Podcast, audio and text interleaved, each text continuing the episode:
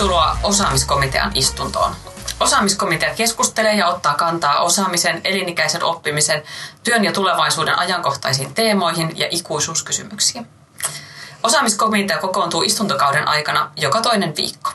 Istunnot ovat julkisia ja kansalaisten kuultavissa podcast-nauhoituksena. Kutsumme myös suuren yleisön keskustelemaan komitean käsittelemistä teemoista Twitterissä tunnuksella hashtag osaamiskomitea.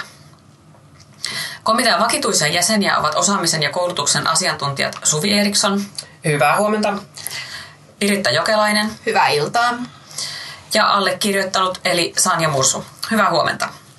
Ja tällä kertaa puheenjohtajan Nuija koputtelee allekirjoittanut eli Sanja Mursu. Osaajapulasta puhutaan nyt tämän akuutin työvoimapulan ja työn pidemmän aikavälin muutoksen näkökulmasta. Toisaalta sitten me eletään nousukautta, joka vaatii lisää osaajia ruokkimaan meidän talouskasvun myllyä ja täyttämään yritysten rekrytointitarpeita. Ja sitten samaan aikaan teknologinen, teknologinen kehitys muuttaa sitä, miten me tehdään työtä ja minkälaista osaamista työmarkkinoilla tulevaisuudessa tarvitaan. Sitten vielä niin kuin yhtenä dilemmana on tämä työmarkkinoilta poistuma eli eläköitymiset ja samaan aikaan pienenevät nuorisoikäluokat. Ja nämä haastaa aika pahasti meidän työmarkkinoiden osaajatarpeen tyydyttämistä. Tähän liittyviä lukuja me käsiteltiin tuossa edellisessä jaksossa, mutta nyt tämän jakson teemana on siis se, että puhutaanko me osaajista vai osaamisesta ja miten siihen pulaan näihin vastataan. Hmm. Jos me puhutaan sit niinku siitä työvoimapulasta ja osaajapulasta, niin minkälaisilla eväillä meidän pitäisi sitten tähän työvoiman osaamistarpeiden muutokseen käydä kiinni? Hahmoteltaanko me edes tätä niin kuin ongelmaa jotenkin oikein? Musta tuntuu, että me nyt ollaan ehkä pikkuhiljaa ruvettu hahmottamaan ainakin se, että, että me ei olla jotenkin kerralla valmiita. Että, että, että semmoinen vanha retoriikkahan on ollut niin kuin meille ainakin mulle hyvin tuttua, että no käyt sitten siellä, siellä koulutuksessa, on se nyt sitten korkeakoulu tai mikä tahansa, ja siellä sitten jotenkin valmistut johonkin, ja nimenomaan se valmistuminenhan viittaa siihen, että no sitten sen jälkeen olet niinku jotenkin yhteiskunnassa ja työelämässä. Kun se on olet sieltä, sana niin, se valmistuminen, niin, aivan kauhean. Joo, että ihan niin kuin oltaisiin jotenkin, jotenkin valmiita jonkun kanssa. Että siitä voidaan siihenkin miettiä niin jotakin rangaistuskeinoja, että miten me saadaan se käsite pois käytöstä. Mutta ehkä semmoinen niin kuin, niin kuitenkin rohkaiseva ajatus sit on myös se semmoinen niin vanha koira oppii uusia temppuja tyyppinen ajatus, että, että meitä, me kaikki voidaan oppia uusia asioita pitkin työuraa sinne pitkälle, pitkälle asti. Ja nyt se nimenomaan se meidän se seuraava keskustelu, että miten me tätä osaamista nyt sitten voidaan päivittää. Ja mun mielestä tässä, että, että kun ehkä siirrytään sen osaajien sijaan puhumaan osaamisesta ja oppimisesta, niin mun mielestä siinä on positiivisena näkökulmana myös se, että yksilöstä tulee aktiivinen toimija, eikä niinku uudelleen kouluttamisen kohde tai niinku ulkoisten olosuhteiden uhri, vaan se on semmoinen niinku yksilöä ehkä niinku voimaannuttava näkökulma. Niin, kyllä. Niin, ja me puhuttiin ensimmäisessä jaksossakin siitä niinku oppimisen ilosta ja, ja sellaisesta, että sehän on hirveän niin kuin siis mahtava asia. Oppiminenhan on tosi iloinen asia ja opit uusia asioita, niin siitä tulee siis hyvä mieli.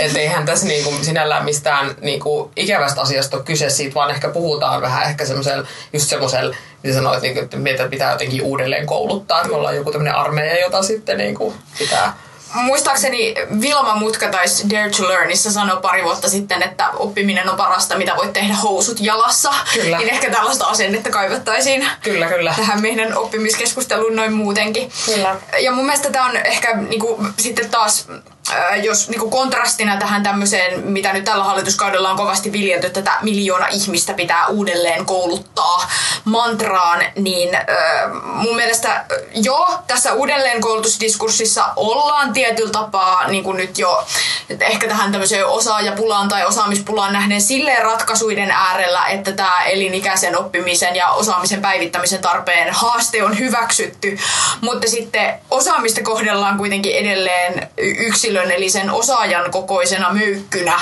eikä semmoisena niin joustavana ja muuttuvana ominaisuutena ihmisessä, joka, jota voidaan kehittää, jota yksilö voi itse aktiivisesti kehittää. Mm. Niin tosi, tosi tota, ehkä semmoinen hyvä huomio on niin kuin tässäkin taas, että, että me, mekin tässä on tykätty puhua oppimisesta muutenkin kuin sen koulutusjärjestelmän kautta, että nimenomaan myös semmoisina semmosina hyvinä arjen, arjen tekoina. Ehkä sen, niin sen oppimisenkin käsitettä voisi vois vähän laajentaa. Mitä se tarkoittaa, kun me opitaan jotain, niin se ei tarkoita sitä, että me istutaan luennolla ja kuullaan jotakin toisaalta ja muistetaan se seuraavana päivänä, vaan että se on todellakin tämmöistä niin kuin, ihan pienistä yhteisöllistäkin oppimisesta ja niin näihin varmaan palataan sitten ehkä jossain myöhemmässäkin jaksossa vielä tarkemmin. Kyllä. Ja tämän uudelleenkoulutuskeskustelun näkökulmasta on, on ehkä myöskin semmoinen vähän mun mielestä jopa vahingollinen kulma se, mikä saattaa sun, syntyä vaikka niinku yksilölle tai ehkä me luodaan semmoista käsitystä yhteiskunnallisesti, että että yksilön osaaminen on joko sataprosenttisesti ajantasalla tai sitten niin kuin aivan täydellisen uudelleen puuttaamisen mm. tarpeessa ja mitään semmoista niin kuin välimuotoa ei ole, mikä ehkä johtaa sitten vaikka poliittisen ratkaisujen ja muiden kohdalla sellaisiin ajatuksiin, että, että aletaan tehdä sille osaamiselle jotakin vasta siinä vaiheessa, kun kaikki on jo mennyt mm. ja niin kuin mm. lapsi on jo lentänyt pesuveden mukana aika, mm. aika pitkän aikaa sitten, että ratkaistaan ongelmia eikä ennaltaehkäistä niitä. Niin, jotenkin tavallaan tuntuu, että, että sille vähän niin uudelleen puutataan silloinkin, kun työmarkkinoiden näkökulmasta on niin kuin ikään kuin jo äm, tosiaan vaikka toimiala hävinnyt alta ja sitten mm. kuitenkin silloinkin niin kuin pitäisi pystyä rakentamaan sitä osaamista sen vanhan päälle ja, ja pystytäänkin kyllä, mutta mm. jos lähestytään mm. tavallaan ehkä sen niin kuin kokonaisen osaajan kautta, niin silloin tavallaan se ratkaisupakki on vähän erilainen kuin sitten se, että puhuttaisiin siitä osaamisesta joka voi liikkua niin kuin erilaisina osina työmarkkinoilla. Kyllähän tämä on aika jäykkä järjestelmä, jos meidän osaamisen pienin yksikköön osaaja, mm. eikä, eikä mm. sitten joku pienempi palanen sitä hänen osaamisensa kokonaisuutta. Mm. Niin ehkä samalla tavalla niin kuin jäykkä yksikkö on nyt, jos ajattelee just niin kuin usein jotenkin taannutaan miettimään sitä sen koulutusjärjestelmän kautta, niin usein sitten se, niin kuin se, että se yksikkö saattaa sitten olla se tutkinto. Ja sitten tutkintokin saattaa olla aika yksialainen, tai niin sen vähän on tietysti alojen välillä on tässä eroja, mutta et se, että jos mietitään sellaisia, sellaisia monialaisia henkilöitä, joiden vaikka on joku erityisosaamisen alue, mutta sitten on myös laajaa ymmärrystä muiden alueiden osaamisesta, niin silloinhan voisi ainakin ajatella, että nämä ihmiset on ää, jotenkin helpommin liikkuvia ehkä tässä systeemissä ja nimenomaan tämän, niin kuin sen sataprosenttisen uudelleen kouluttamisen sijaan olisivat sellaisia, jotka voivat ottaa joustavasti niitä uusia osaamisalueita siihen jo monipolvisen niin kuin pohjan päälle. Kyllä meidän koulutusjärjestelmä on siitä lähtenyt ja siihen pyrkinyt, että tavallaan se esimerkiksi yliopistokoulutuksen pohja tai nyt vaikka ammatillisen reformin myötä se pohja, pohja rakennetaan sellaiseksi, että se on niin kuin, uudelleen refreshattavissa, mm. eikä niin, että tarvii niinku buutata tai mm. käynnistää jotain kokonaan uudelleen, yeah. vaan että pienellä twistillä se muuntuu johonkin, johonkin toiseen. Mutta jotenkin silti ollaan aika, aika tota perustavojen niin kuin, mm. pula-aikatilanteiden käsillä tässä mm. sitten kuitenkin, koska mm. sit myös niin kuin viime jaksossa keskusteltiin, että o, niin kuin yritykset kokee aika voimakkaastikin yritykset ja, ja muut organisaatiot niitä rekrytointivaikeuksia. Kyllä. Niin eli kun me todettiin, ehkä sitten tultiin semmoisen yhteisen ymmärryksen, että meidän täytyy puhua siitä osaamisesta sen osaajapulan sijaan. Ja sitten kuitenkin me niin kuin aika usein edelleen keskustelussa puhutaan siitä, että se koulutus on niin kuin jotenkin se väline, se kuitenkin se, niin kuin se pienin väline sitten niin kuin vastata siihen osaamispulaan, niin, niin tota, onko meillä tässä jotain muita vaihtoehtoja tai mi- miten se pitäisi nähdä sitten niin kuin se osaamisen reboottaus koko yhteiskunnassa? No ky- kyllä mä lähtisin, että, että kuitenkin vaikka tämän työvoimapulan, osaajapulan osalta niin kun ne tilanteet konkretisoituu siellä työpaikkatasolla, niin pitäisi ehkä miettiä sitä, miten siellä, siellä suhtaudutaan osaamiseen, että, että, että se olisi enemmän semmoinen investointi ja strategisen johtamisen kohde. Että meillä on ehkä tähän mennessä ollut sitten myöskin yritystasolla vähän vähän se sitä mustavalkoista ajattelua, että, että ollaan niin kuin vaihdettu osaajia, kun ollaan tarvittu uutta osaamista. Ja pitäisi ehkä enemmän mennä tosiaan siihen suuntaan, että että kun tilanne on muuttunut, meillä on sellainen tilanne, sitä osaajareserviä, johon vaihtaa, niin ei oikeastaan ole samalla lailla olemassa, niin täytyisikin lähteä enemmän niistä semmoisista asteittaisista muutoksista siellä organisaation sisällä. Ja tämähän on myös sitä, että kun tosiaan niin kuin työelämän muutos ja työtehtävien muutos ei ole tosiaan pelkästään mustavalkoisesti sitä, että joitain työpaikkoja häviää ja uusia syntyy tilalle, vaan, vaan muutokset tapahtuu tosiaan asteittaisesti toimialojen ja työpaikkojen sisällä, niin sehän nimenomaan vaatii semmoista ennakoivaa ote, otetta ja jatkuvaan oppimiseen tähtäävää toimia, toimia niin kuin siellä työpaikkatasolla. Mm. Ja ehkä, ehkä niin kuin mitä tietysti kun meillä on ollut tämä lähestymistapa, että, että kun tarvitsee uudistaa organisaation osaamista, niin vaihdetaan osaajia, niin siinä on myös se riski, että siinä menetetään aika paljon sitä organisaation sisällä olevaa niin kuin viisautta ja, ja kokemusta siitä aiemmasta toiminnasta, ehkä juuri näkemyksiä siitä, että mitä pitäisi tehdä toisin, ja, ja samalla mahdollisuuksia rakentaa sitä uutta osaamista sen vanhan päälle, nimenomaan, että se ei ole semmoista organisaation näkökulmasta sitä täydellistä uudelleen puhtausta, vaan enemmän sitä juurista jatkuvaa mm. kehittämistä.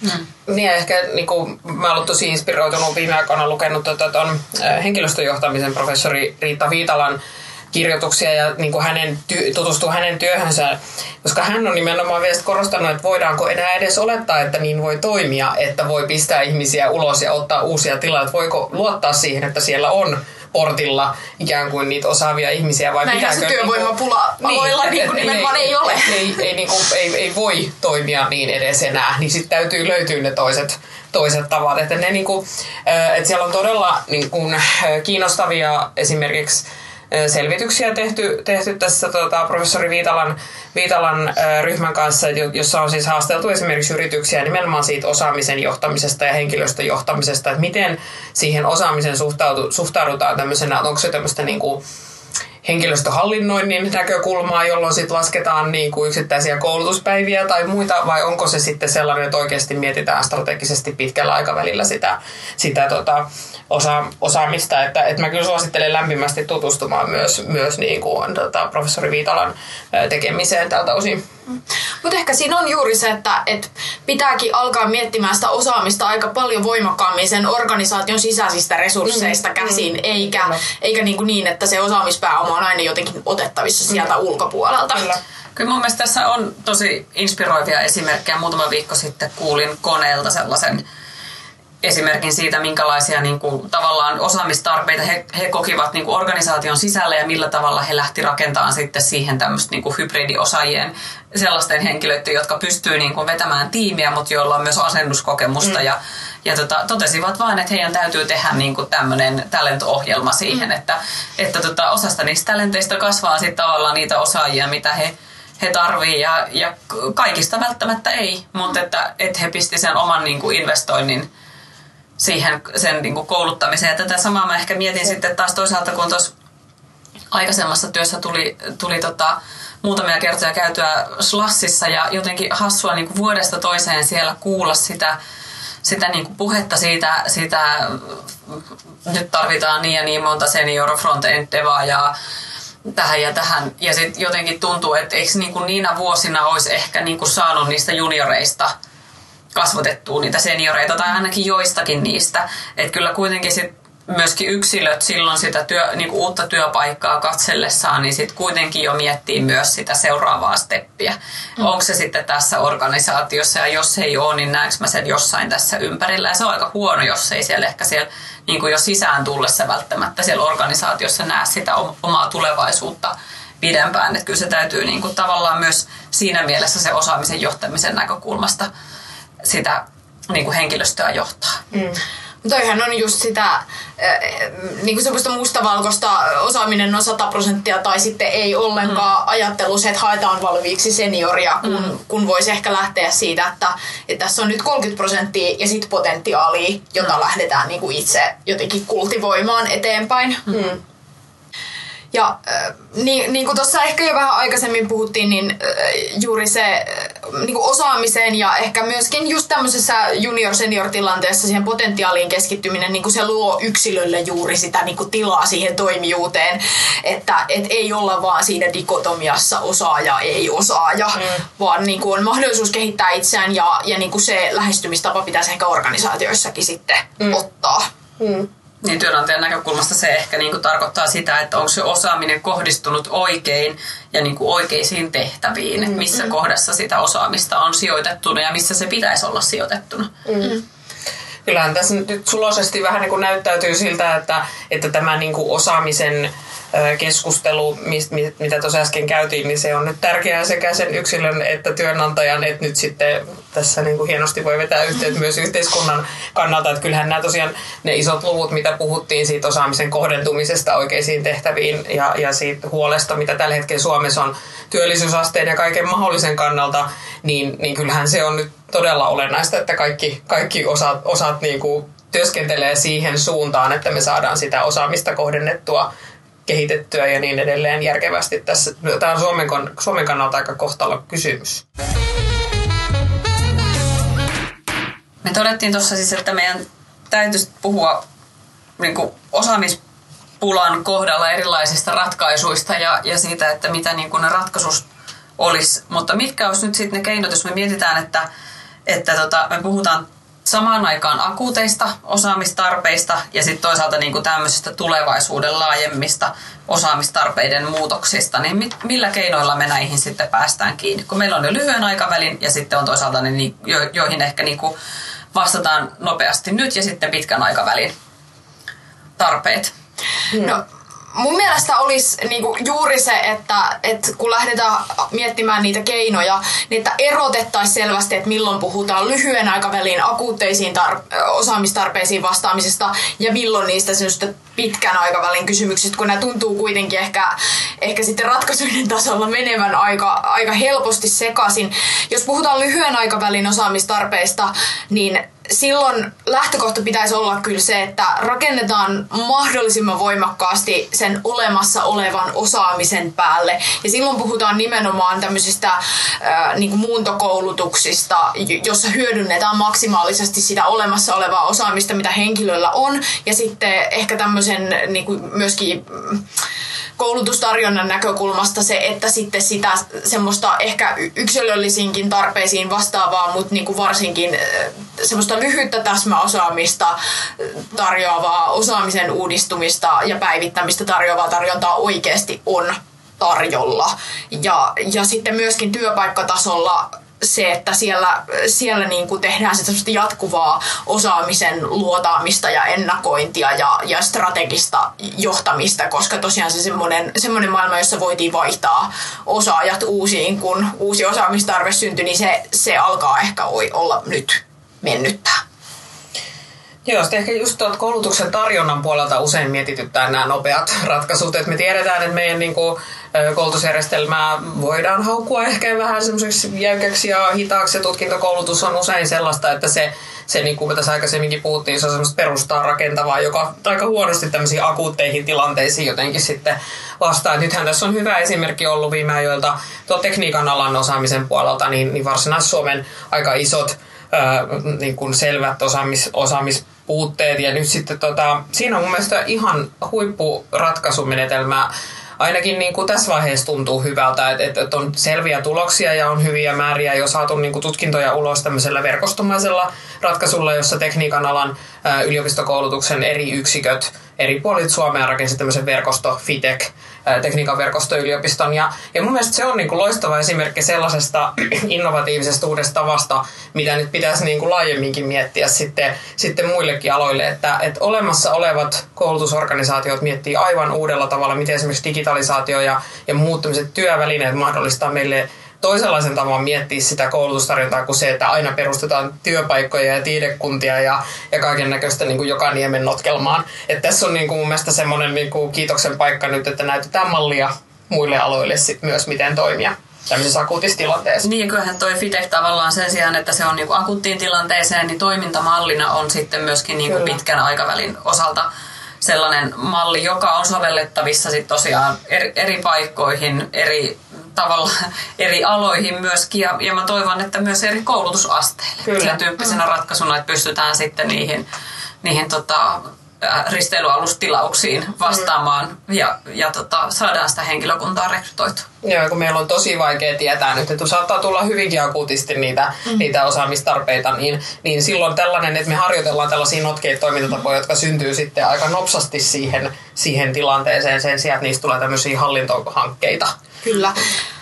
Ja sitten just se, että kun tulevaisuuden ennustaminen on niin hirveän vaikeeta, mm. että kun me kaikki tiedetään, että, että vanhat käppyrät eivät ennusta tulevaa ja, ja sitten taas sellaiset isot muutokset, joilla voi olla ne, ne kaikista suurimmat vaikutukset, niin voi olla juuri niitä, joita meidän on kaikista vaikein ennustaa ja tulee, tulee enemmän tai vähemmän yllätyksenä, niin silloin pitääkin just ehkä niiden pitkän aikavälin osaamistarpeisiin vastaamisen näkökulmasta lähteekin siitä systeemitasosta liikkeelle, että varmistetaan, että meidän järjestelmät tukee sitten sitä notkeaa niin kuin reagoimista ja rakennetaan sitä semmoista jatkuvan oppimisen yhteiskuntaa, joka sitten mahdollistaa sellaisen osaamisen uudistamisen, mikä sitten missäkin tilanteessa on tarpeellista. Mä uskon, että tuollainen malli tavallaan semmoinen joustavuus myös auttaa niissä tilanteissa, mitä me nähdään tällaisissa niin kuin hitaissa, pikkuhiljaa kasvavissa osaajapulatilanteissa, mitä nähdään Uudellamaalla. Mm-hmm. ei ole niin kuin äkillinen, nopea, positiivinen rakennemuutos, vaan pikkuhiljaa kasvava mm-hmm. ää, tilanne, niin se kun meillä on ne, niin kuin ollaan panostettu siihen hyvään perustaitojen pohjaan ja sen päälle voi sitten rakentaa uutta tuommoisella mm. joustavalla järjestelmällä. Mm. Kyllä, mutta selkeästi täytyy erottaa siis pitkä ja lyhyt aikaväli mm. toisistaan ja sitten rakentaa siltä pohjalta niitä toimintatapoja. Mm. Jokaisen istunnon päätteeksi komitea antaa suosituksensa päivän aiheisiin liittyen. Omalta osalta ehkä poimisin sen, että, että tota, aletaan puhumaan siitä osaamispulasta eikä osaajapulasta ja rakennetaan sitten ne yhteiskunnalliset ratkaisut siitä näkökulmasta lähtien. Kyllä.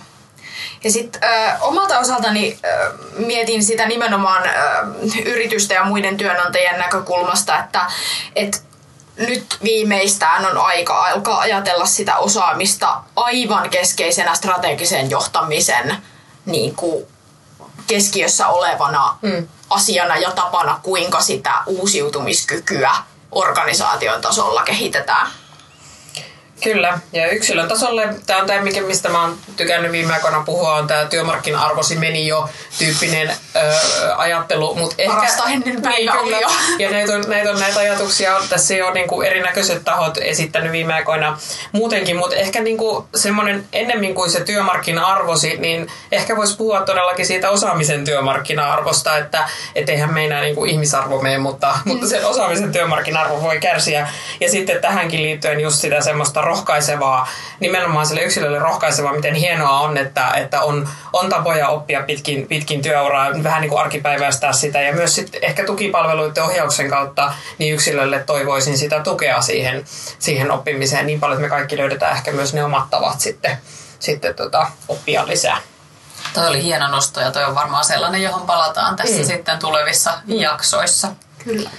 Tätä keskustelua voi jatkaa myös meidän kanssa Twitterin puolella. Meidät löytää sieltä tunnuksilta, tunnuksilla at Piritta J, at Suvi Eriksson ja at Sanja Mursu. Komitean istunto on päättynyt.